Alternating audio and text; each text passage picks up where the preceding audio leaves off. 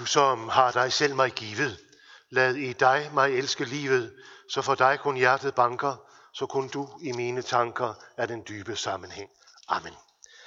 Dette hellige evangelium til anden søndag efter Trinitatis skriver evangelisten Lukas.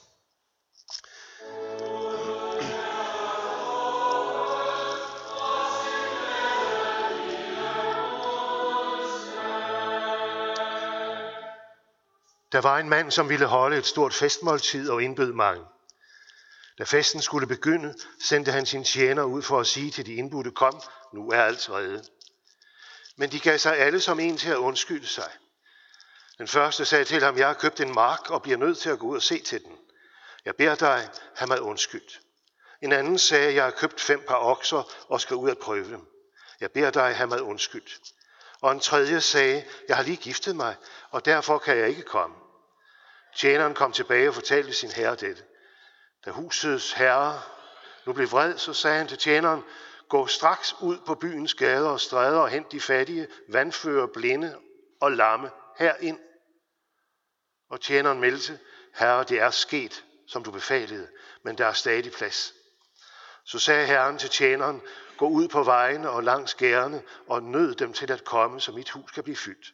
For jeg siger jer, ingen af de mænd, som var indbudt, skal smage mit måltid. Amen.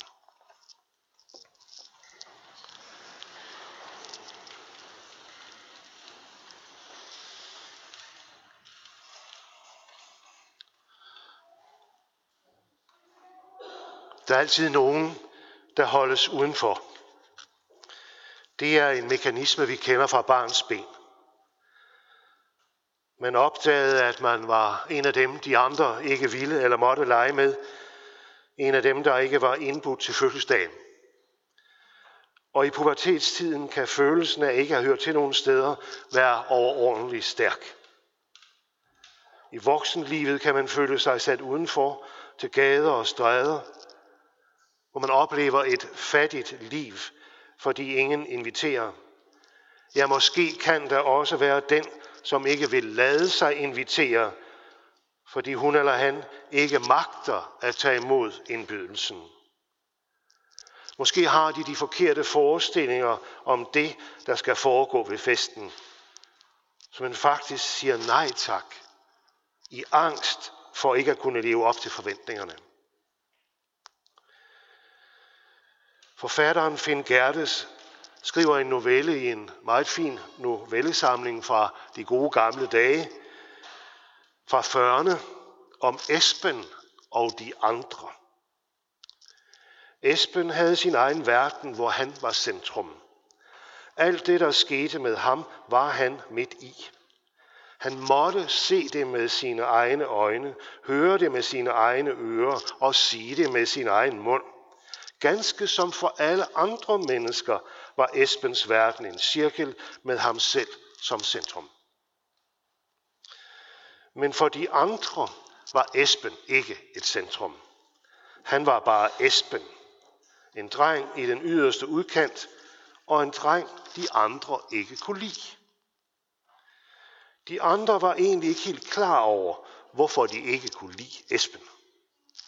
Han havde faktisk ikke gjort dem noget. Ikke sådan direkte i hvert fald.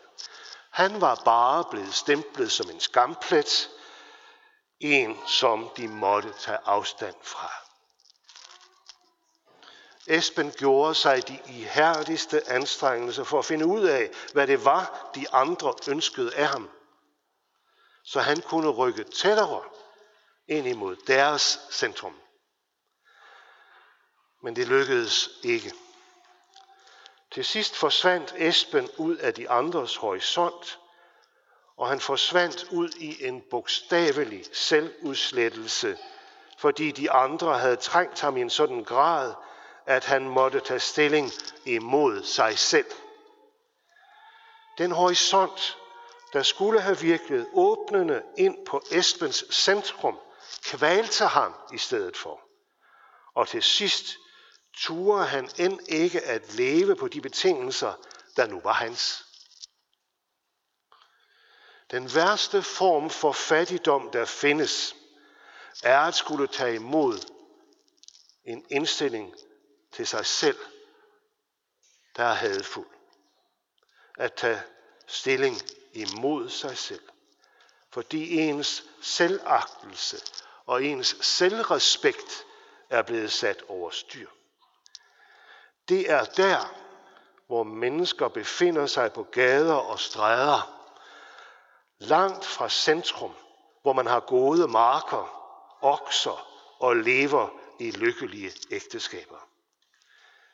Det er der, hvor mennesket siger, jeg kan ikke måned efter måned blive ved med at gøre dig fortræd.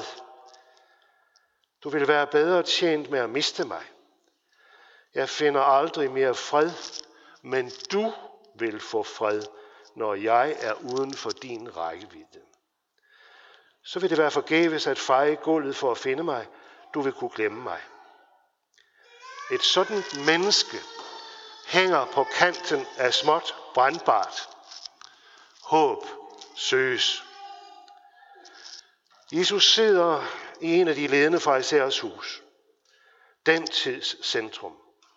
Og det hedder i teksten lige inden dagens evangelium, at de holdt øje med ham. I dette ligger, at han nok var med denne Jesus, men at man søgte at holde ham på afstand. Hvorfor det? Fordi han vendte op og ned på det, der oplevedes som tilværelsens rette centrum. Vendte op og ned på begreber om, hvem der var indenfor og hvem der var udenfor. I rammen omkring vores evangelietekst fortælles det, at bedst som de sidder ved måltidet i farisæernes hus, så kommer der et menneske, ramt af sygdom. Sygdom, som har isoleret ham fra både Gud og mennesker. Og efter den tids målestok måtte han holdes udenfor og var nødsaget til at bære sin sygdom alene. Og det måske sågar i en forforståelse af, at det var så Guds straf.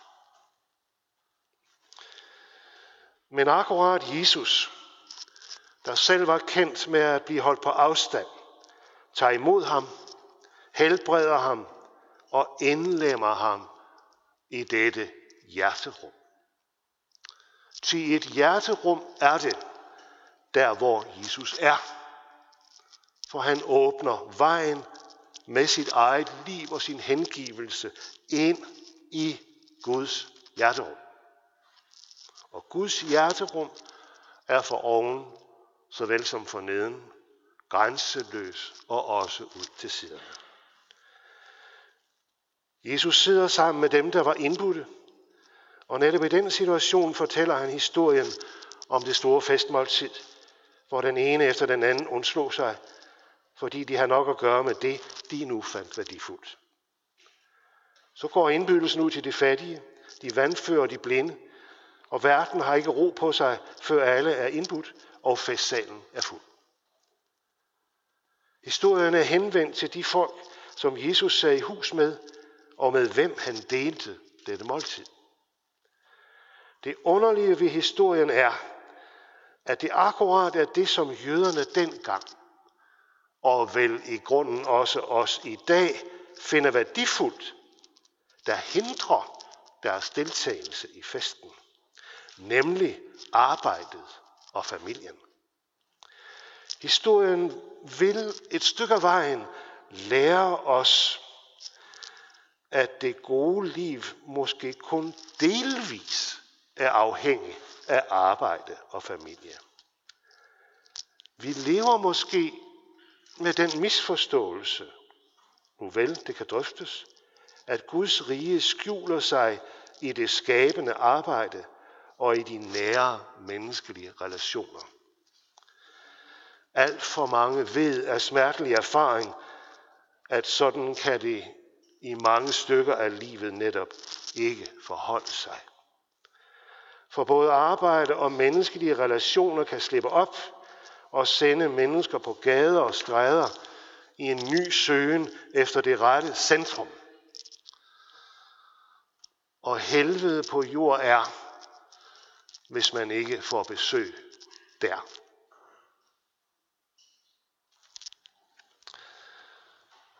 Det er nemlig akkurat der, at Jesus banker på helvedes port ude ved gerne, i livet såvel som i døden, og opsøger menneskene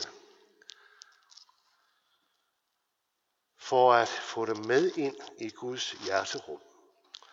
Og det gør han i det, han siger, salige er I, som er fattige, for Guds rige er jeres.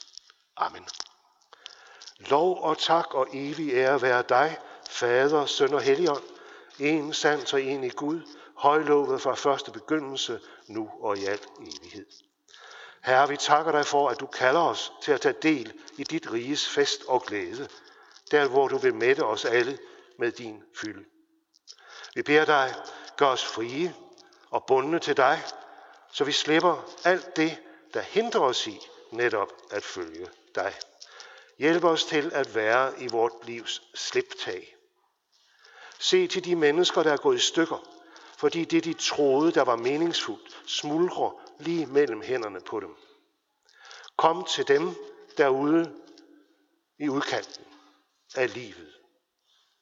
Og kom til de syge, kom til de sørgende, og lad dem høre invitationen dybt ind i deres hjerter til et liv, på trods af sindets flakken rundt i endeløse gader af håbløshed.